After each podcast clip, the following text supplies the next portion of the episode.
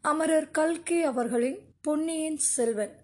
பாகம் நான்கு மணிமகுடம் அத்தியாயம் இரண்டு பாட்டனும் பேரனும். பின்னால் ரதத்தில் வந்த கிழவர் சமிக்ஞை செய்யவே ஆதித்த கரிகாலன் குதிரையை திருப்பிக் கொண்டு அவர் வீற்றிருந்த ரதத்தின் அருகில் சென்றார். குழந்தாய் கரிகாலா நான் இவ்விடத்தில் உங்களிடம் விடை பெற்றுக்கொண்டு திருக்கோவலூர் போக எண்ணுகிறேன். போவதற்கு முன்னால் உன்னிடம் சில முக்கிய விஷயங்கள் சொல்ல வேண்டும். சற்று குதிரையிலிருந்து இறங்கி அந்த அரச மரத்தடியிலுள்ள மேடைக்கு வா என்றார் அப்படியே ஆகட்டும் தாத்தா என்று ஆதித்த கரிகாலன் குதிரையிலிருந்து கீழே குதித்தான். கிழவரும் ரதத்திலிருந்து இறங்கினார். இருவரும் அரச மரத்தடி மேடைக்கு சென்றார்கள். அப்போது பார்த்திபேந்திரன் கந்தமாறனை பார்த்து நல்ல வேலையாய் போயிற்று. இந்த கிழவர் விடேன் தொடேன் என்று நம்முடன் நெடுகிலும் வந்து விடுவாரோ என பயந்து கொண்டிருந்தேன் என்றான். அப்படி தொடர்ந்து வந்தால் இவரை வெள்ளாற்றின் பிரவாகத்தில் தள்ளி முழுகடித்து விடுவது என்று நான் எண்ணியிருந்தேன் என்றான் கந்தமாறன். இருவரும் தங்கள் பேச்சில் தாங்களே சிரித்து மகிழ்ந்தார்கள். ஆதித்த கரிகாலனை பார்த்து மலைநாடு உடையாராகிய திருக்கோவலூர் மலையமான் சொல்லலுற்றார் ஆதித்தா இன்றைக்கு இருபத்து நான்கு ஆண்டுகளுக்கு முன்னால் நீ பிறந்தாய். திருக்கோவலூரில் என்னுடைய அரண்மனையிலேதான் பிறந்தாய். அச்சமயம் நடந்த கொண்டாட்டங்கள் நேற்று நடந்தது போல எனக்கு ஞாபகம் இருக்கின்றன. உன்னுடைய குலத்தை சேர்ந்தவர்களும் என்னுடைய குடியை சேர்ந்தவர்களும் சோழ நாட்டையும் தொண்டை நாட்டையும் சேர்ந்த சிற்றரசர்கள் பலரும் வந்திருந்தார்கள். இவர்கள் எல்லோரையும் சேர்ந்த வீரர்கள் முப்பதினாயிரம் பேர் வந்திருந்தார்கள். அவர்களுக்கெல்லாம் நடந்த விருந்தின் விமரிசையை சொல்ல முடியாது. உன் தந்தையின் பட்டாபிஷேக வைபவத்தின் போது கூட அத்தகைய விருந்துகளும் கோலாகலங்களும் நடைபெறவில்லை. என் பொக்கிஷத்தில் என் முன்னோர்கள் காலத்திலிருந்து நூறு வருடங்களாக சேர்த்து வைத்திருந்த பொருள் அவ்வளவும் அந்த மூன்று நாள் கொண்டாட்டத்தில் தீர்ந்து போய்விட்டது. அச்சமயம் உன்னுடைய கொள்ளுப்பாட்டனாராகிய பராந்தக சக்கரவர்த்தி திருக்கோவலூருக்கு வந்திருந்தார். உன் பெரிய பாட்டனார் கண்டராதித்தரும் உன் தந்தை சுந்தர சோழரும் வந்திருந்தார்கள். ஆண் குழந்தை பிறந்த செய்தி அறிந்ததும் அவர்கள் அனைவரும் அடைந்த ஆனந்தத்துக்கு அளவே இல்லை.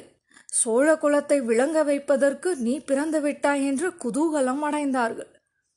உன் பாட்டனின் மூத்த தமையன்மார்களுக்கு அதுவரையில் சன்னதி இல்லை. அறிஞ்சயனுக்கும் உன் தகப்பன் ஒரே மகனாக விளங்கினான். அவன் உன் பிராயத்தில் மன்மதனையொத்த அழகுடன் விளங்கினான். சோழ குலத்திலோ அல்லது தமிழகத்து சிற்றரசர் வம்சத்திலோ அவ்வளவு அழகுடைய பிள்ளையை யாரும் அதற்கு முன் கண்டது இல்லை. இதனால் உன் தந்தைக்கு சில சங்கடங்களும் நேர்ந்தன. குடும்பத்தார் அனைவருக்கும் அவன் செல்ல பிள்ளையாக இருந்தான். அரண்மனை பெண்டீர்கள் அவனுக்கு பெண் வேடம் போட்டு பார்த்து மகிழ்ந்தார்கள். இவன் மட்டும் பெண்ணாய் பிறந்திருந்தால் என்று பேசி பேசி பூரித்தார்கள். உன் தந்தைக்கு தங்கள் பெண்ணை கொடுப்பதற்கு இலங்கை முதல் விந்திய பர்வதம் வரையில் உள்ள மன்னாதி மன்னர்களும் சிற்றரசர்களும் தவம் கிடந்தார்கள். அர்ஜுனனையும் மன்மதனையும் நிகர்த்தோ அழகன் அவன் என்பதுடன் சோழ சிங்காதனத்துக்கு உரியவன் என்ற எண்ணத்தினாலும் அவ்வளவு ஆர்வத்துடன் இருந்தார்கள். உன் தந்தையை மருமகனாக பெரும் பேரு கடைசியில் எனக்கு கிடைத்தது. எங்கள் வம்சத்தில் நாங்கள் ஆணாகட்டும் பெண்ணாகட்டும் மேனி அழகுக்கு பெயர் போனவர்கள் அல்ல. ஆண் பிள்ளைகள் உடம்பில் எத்தனைக்கெத்தனை போர்க்காயங்களை பெறுகிறோமோ அவ்வளவுக்கு அழகுடையவர்களாக எண்ணிக்கொள்வோம். எங்கள் குலத்து பெண்களுக்கு கற்பும் குணமும் தான் அழகும் ஆபரணமும். உன் தந்தைக்கு என் மகளை திருமணம் செய்வது என்று தீர்மானித்தபோது மலைய மாநாடு முழுதும் அல்லோல கல்லோலப்பட்டது. அவ்வளவுக்கு தமிழகத்து சிற்றரசர்கள் எல்லோரும் அசூயை கொண்டார்கள். அதை நான் பொருட்படுத்தவில்லை. மூன்று உலகம் பிரமிக்கும்படியாக உன் பெற்றோர்களின் திருமணம் தஞ்சையில் நடந்தது.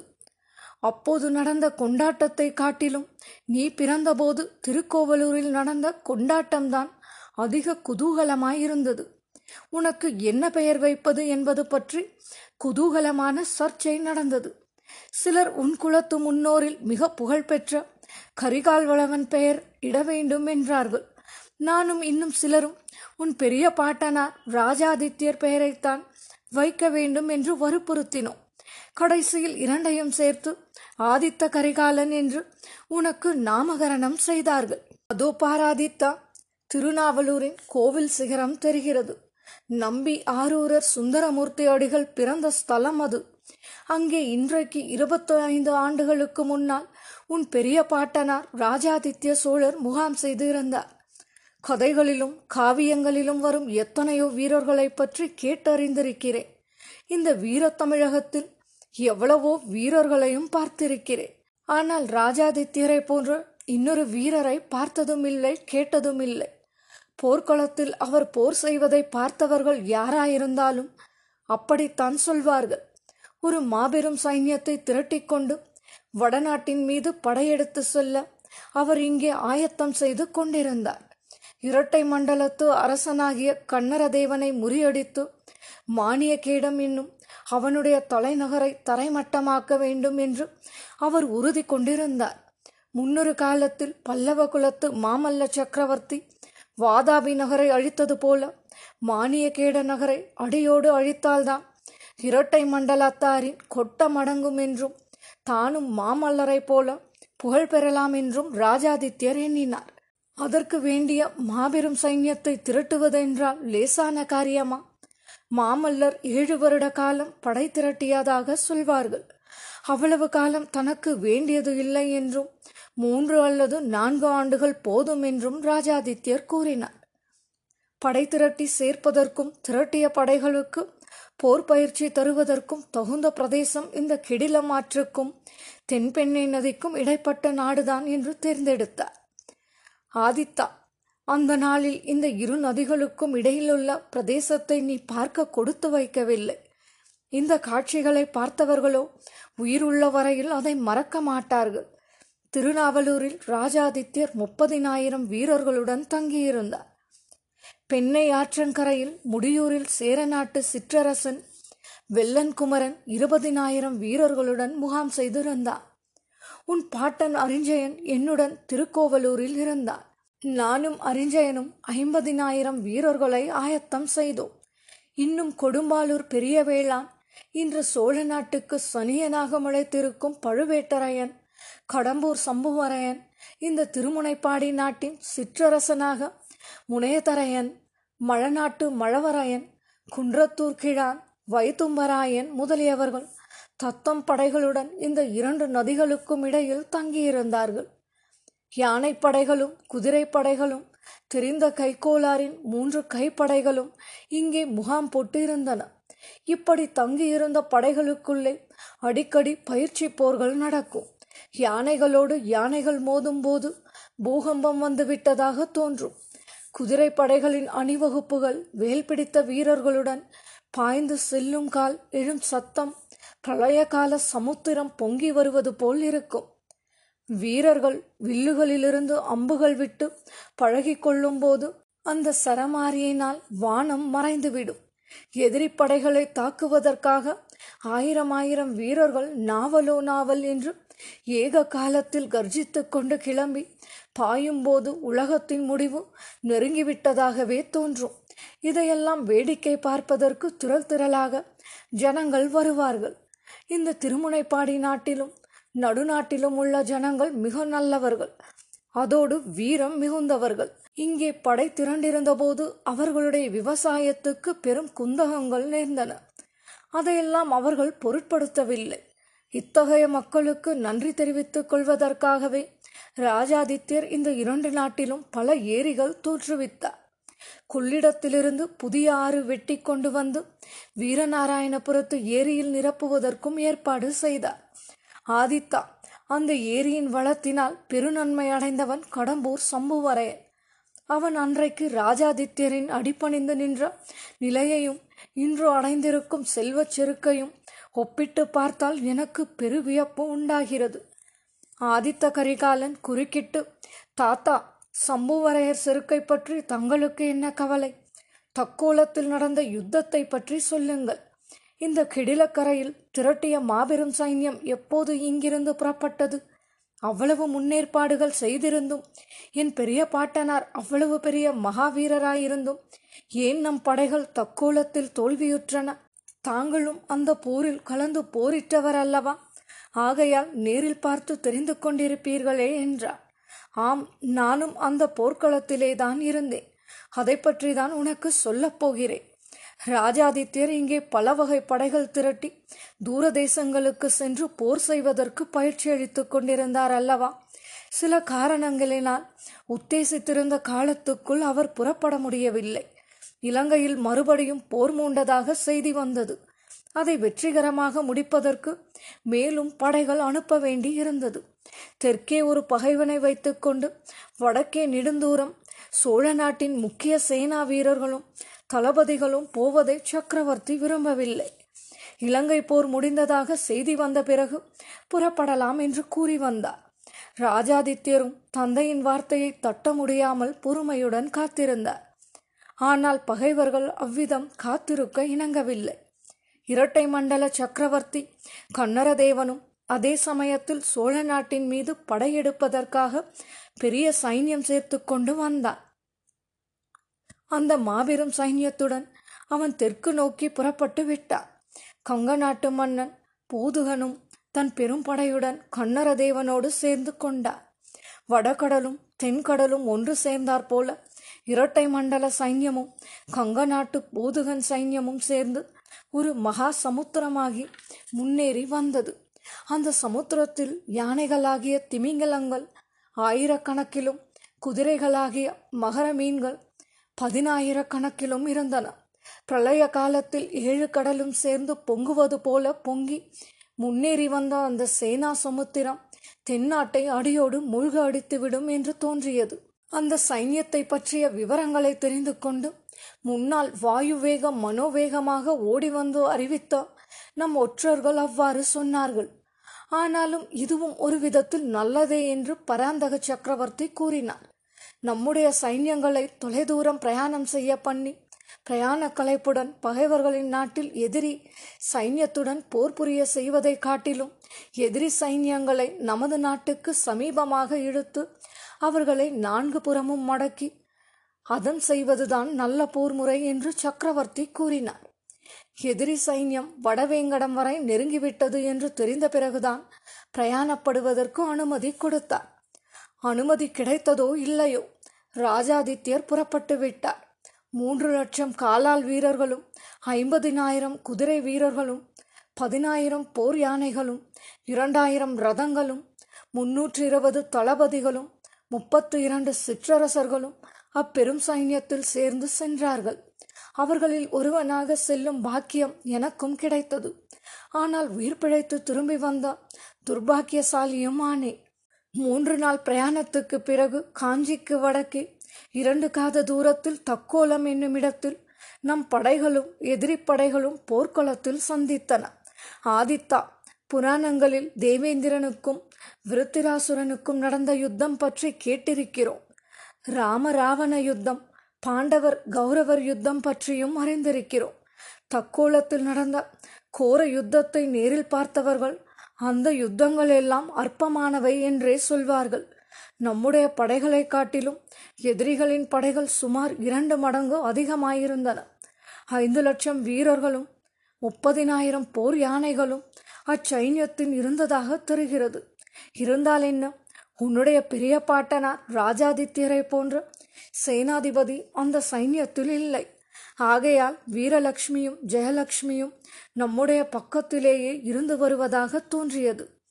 பத்து நாள் வரையில் யுத்தம் நடந்தது. இரு பக்கத்திலும் இறந்து போன வீரர்களை கணக்கு எடுப்பது அசாத்தியமாயிற்று போர்க்களங்களில் கரிய குன்றுகளைப் போல யானைகள் இறந்து விழுந்து கிடந்தன. இரு பக்கத்திலும் சேதம் அதிகமாயிருந்தாலும் எதிரிகளின் கட்சியே விரைவில் பலவீனமடைந்தது. இதற்கு காரணம் என்னவென்பதை எதிரிகள் கண்டு கொண்டார்கள். புலிக்கொடியை கம்பீரமாக பறக்க விட்டு கொண்டு ராஜாதித்யரின் யானை போகுமிடமெல்லாம் ஜெயலட்சுமியும் தொடர்ந்து போகிறாள் என்பதை அறிந்து கொண்டார்கள். எங்கெங்கே நமது படையில் சோர்வு ஏற்படுத்தியதாக தென்பட்டதோ அங்கங்கே ராஜாதித்யரின் யானை போய் சேர்ந்தது. அந்த யானையையும் அதன் மீது வீற்றிருந்த வீர புருஷரையும் பார்த்ததும் நம் வீரர்கள் சோர்வு நீங்கி மும்மடங்கு பலம் பெற்று எதிரிகளை தாக்கினார்கள். இதையெல்லாம் பத்து நாளும் கவனித்து வந்த பகைவர்களை ஒரு படுபாதகமான சூழ்ச்சி செய்தார்கள். அது சூழ்ச்சி என்று பின்னால் தான் தெரிய வந்தது. சூழ்ச்சி செய்தவனும் அதை நிறைவேற்றி வைத்தவனும் கங்க மன்னன் பூதுகன்தான் திடீரென்று அந்த பாதகன் தன் யானையின் மீது சமாதான கொடியை பறக்க விட்டுக்கொண்டு இரண்டு கைகளையும் தலைக்கு மேல் தூக்கி கொண்டு சரணம் சரணம் என்று கூறிக்கொண்டு வந்தான். அச்சமயம் ராஜாதித்யரே சமீபத்தில் இருந்தார் புலிக்கொடி பறந்த அவருடைய யானையின் அம்பாரியை பார்த்த பின்னரே போதுகன் அவ்வாறு செய்திருக்க வேண்டும். மகாவீரராகிய ராஜாதித்யர் இவ்வாறு ஒரு பகை மன்னன் சரணாகதி என்று சொல்லிக் கொண்டு வருவதை பார்த்ததும் மனம் விலகிவிட்டார். இரட்டை மண்டலத்து சக்கரவர்த்தியை போரை நிறுத்த சமாதானம் கோருகிறாரா?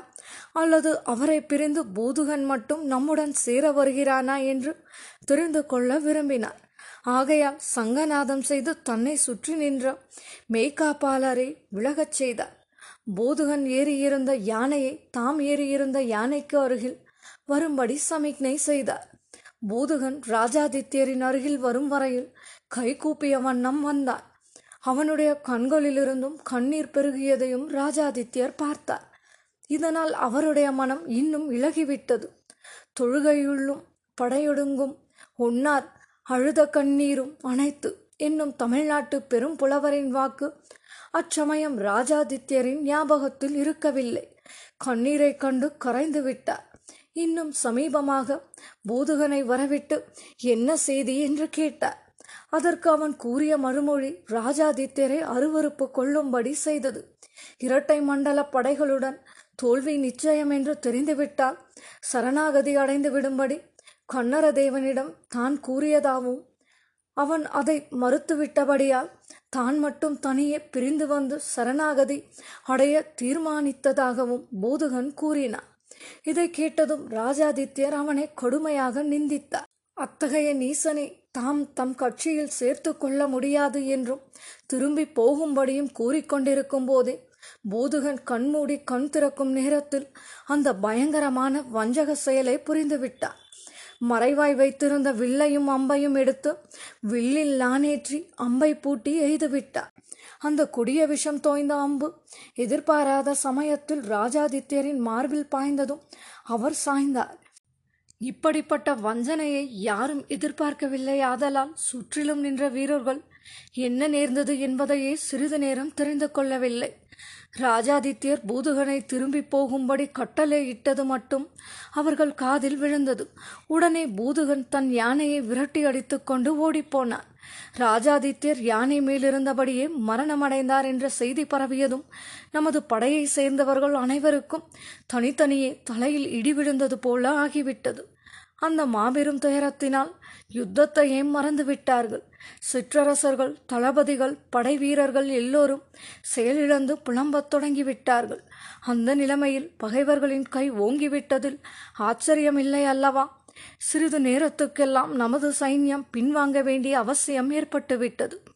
ஓடுகிறவர்களை துரத்துவது எல்லோருக்குமே எளிதுதானே? அப்படி ஓடி வந்தவர்களில் நானும் ஒருவன்தான். இந்த கிடில நதிக்கரை வரையிலே கூட பகைவர்களின் சைன்யம் வந்துவிட்டது. இங்கே வந்த பிறகுதான் நாங்கள் சுய உணர்வு பெற்று திரும்பி நின்றோம். பகைவர்களை தடுத்து நிறுத்தினோம். நான் திருக்கோவலூரிலிருந்து என் குடும்பத்தாரை அழைத்து கொண்டு போய் மேற்கே மலைநாட்டில் இருக்கும் என்னுடைய கோட்டையில் விட்டேன். அந்த மலைச்சாரலிலேயே படைகளை திரட்டினேன். இந்த கிடில நதி வரையில் வந்துவிட்ட பகைவர்களை அவ்வப்போது தாக்கிக் கொண்டு வந்தேன். ஆயினும் அப்போது வந்த பகைவர்கள் பல வருட காலம் இந்த பகுதியை விட்டு போகவில்லை. அங்கும் இங்கும் தங்கி தொல்லை கொடுத்து கொண்டு தான் இருந்தார்கள். காஞ்சி நகர் அவர்கள் வசத்திலே தான் இருந்தது. மூன்று ஆண்டுகளுக்கு முன்னால் நீ வீரபாண்டியனை முறியடித்த பிறகு இந்த பக்கம் வந்துதான் காஞ்சி நகரை மீட்டாய். ஆதித்த கரிகாலன் மீண்டும் குறுக்கிட்டு தாத்தா இதெல்லாம் எனக்கு முன்னமே தெரிந்ததுதான். ஆனால் தக்கோல போரை பற்றியும் ராஜாதித்யர் வரலாற்றையும் எத்தனை தடவை கேட்டாலும் எனக்கு அழுப்பது இல்லை. இப்போது ராஜாதித்யரை பற்றி எனக்கு எதற்காக நினைப்பூட்டினீர்கள்? அதை சொல்லுங்கள் என்றான். குழந்தாய் உன் பெரிய பாட்டனார் ராஜாதித்யர் சோழ சாம்ராஜ்யத்தை இலங்கை முதல் கங்கை நதி வரையில் விஸ்தரிக்க ஆசை கொண்டிருந்தார். அந்த ஆசை நிறைவேறாமலேயே உயிர் நீத்தார். அவரை போன்ற மகாவீரன் என் பேரன் ஆதித்த கரிகாலன் என்று நாடு நகரமெல்லாம் பேச்சாயிருக்கிறது. அவர் சாதிக்க நினைத்த காரியத்தை நீ சாதிக்கப் போகிறாய் என்று இத்தமிழகம் எங்கும் ஜனங்கள் பேசிக்கொண்டு இருக்கிறார்கள்.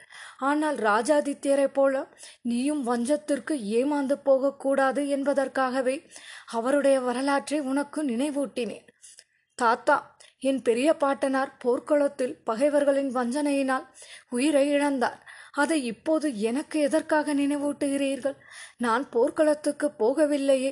என்னை வஞ்சிக்கக்கூடிய பகைவர்களின் மத்தியிலும் போகவில்லையே. என் தந்தையின் அத்தியந்த நண்பர்களை அல்லவா பார்க்கப் போகிறேன்? அவர்கள் என்னை எந்த விதத்தில் எதற்காக வஞ்சிக்கப் போகிறார்கள் என்றான் ஆதித்த கரிகாலன். கேள் கரிகாலா எதிரிகள் தொழுத கையிலும் அழுத கண்ணீரிலும் கொடிய ஆயுதம் இருக்கக்கூடும் என்று கூறிய திருவள்ளுவர் பெருமான் வெளிப்பகையை காட்டிலும் உட்பகை கொடியது என்றும் கூறியிருக்கிறார். வாழ் போல பகைவரை அஞ்சற்க அஞ்சுக கேள் போல பகைவர் தொடர்பு. வாளை போல வெளிப்படையாக எதிர்த்து நிற்கும் பகைவர்களிடம் பயம் வேண்டியது இல்லை. சிநேகிதர்களைப் போல நடிக்கும் பகைவர்களிடமே பயப்பட வேண்டும் என்று சொல்லியிருக்கிறார். கீழிரை போல நடிக்கும் பகைவர்களின் மத்தியில் இப்போது போகிறார். நான் வேண்டாம் என்று தடுத்தும் கேளாமல் நீ போகிறாய். ஏதோ ராஜ்யம் சம்பந்தமாக தகராறு நேர்ந்து விட்டதாகவும் அதை தீர்த்து வைக்கப் போவதாகவும் உன்னை அழைத்திருக்கிறார்கள். சம்புவரையர் மகள் ஒருத்தியை உன் கழுத்தில் கட்டிவிட உத்தேசித்து உன்னை அழைத்திருப்பதாகவும் அறிகிறேன். ஆனால் அவர்களுடைய உண்மையான நோக்கம் இன்னது என்பது எனக்கும் தெரியாது. நீயும் அறிந்திருக்க முடியாது. உனக்கு பெண் கொடுப்பதற்கு இந்த பாரத தேசத்தில் மன்னர்கள் பலர் காத்திருக்கிறார்கள். இந்த சம்புவரையன் மகள் வேண்டும் என்பது இல்லை. ராஜ்யத்தை உனக்கு பாதி என்றும் மதுராந்தகனுக்கு பாதி என்றும் பிரித்து கொடுத்து சமாதானம் செய்விக்கப் போகிறார்கள் என்றும் கேள்விப்படுகிறேன். அதில் என்ன சூது இருக்குமோ சூழ்ச்சி இருக்குமோ எனக்கு தெரியாது. எது எப்படியானாலும் நான் உடனே திருக்கோவலூருக்கு சென்று என்னுடைய பாதுகாப்பு படைகளை எல்லாம் திரட்டி கொண்டு வந்து வெள்ளாற்றங்கரையில் தங்கியிருப்பேன். சம்புவரையர் அரண்மனையில் இருக்கும்போது உனக்கு ஏதேனும் சந்தேகம் தோன்றினால் எனக்கு உடனே சொல்லி அனுப்பு. இச்சமயம் ஆதித்த கரிகாலனுடைய கவனம் தன் பக்கம் இல்லை என்பதையும் வேறு பக்கம் திரும்பி இருக்கிறது என்பதையும் மலையமான் கண்டார். தாத்தா அதோ பாருங்கள் என்று ஆதித்த கரிகாலன் கலக்கத்துடன் கூறிய வார்த்தைகளை அந்த வீரக்கிழவர் கேட்டு அந்த திசையை உற்று நோக்கினார். இத்துடன் பாகம் நான்கு மணிமகுடம் அத்தியாயம் இரண்டு பாட்டனும் பேரனும் நிறைவடைந்தது. இதுவரை நீங்கள் கேட்டது அமரர் கல்கி அவர்களின் பொன்னியின் செல்வர் மீண்டும் அடுத்த அத்தியாயத்தில் சந்திப்போம். குரல் வண்ணம் உமாச்சாரி. நன்றி.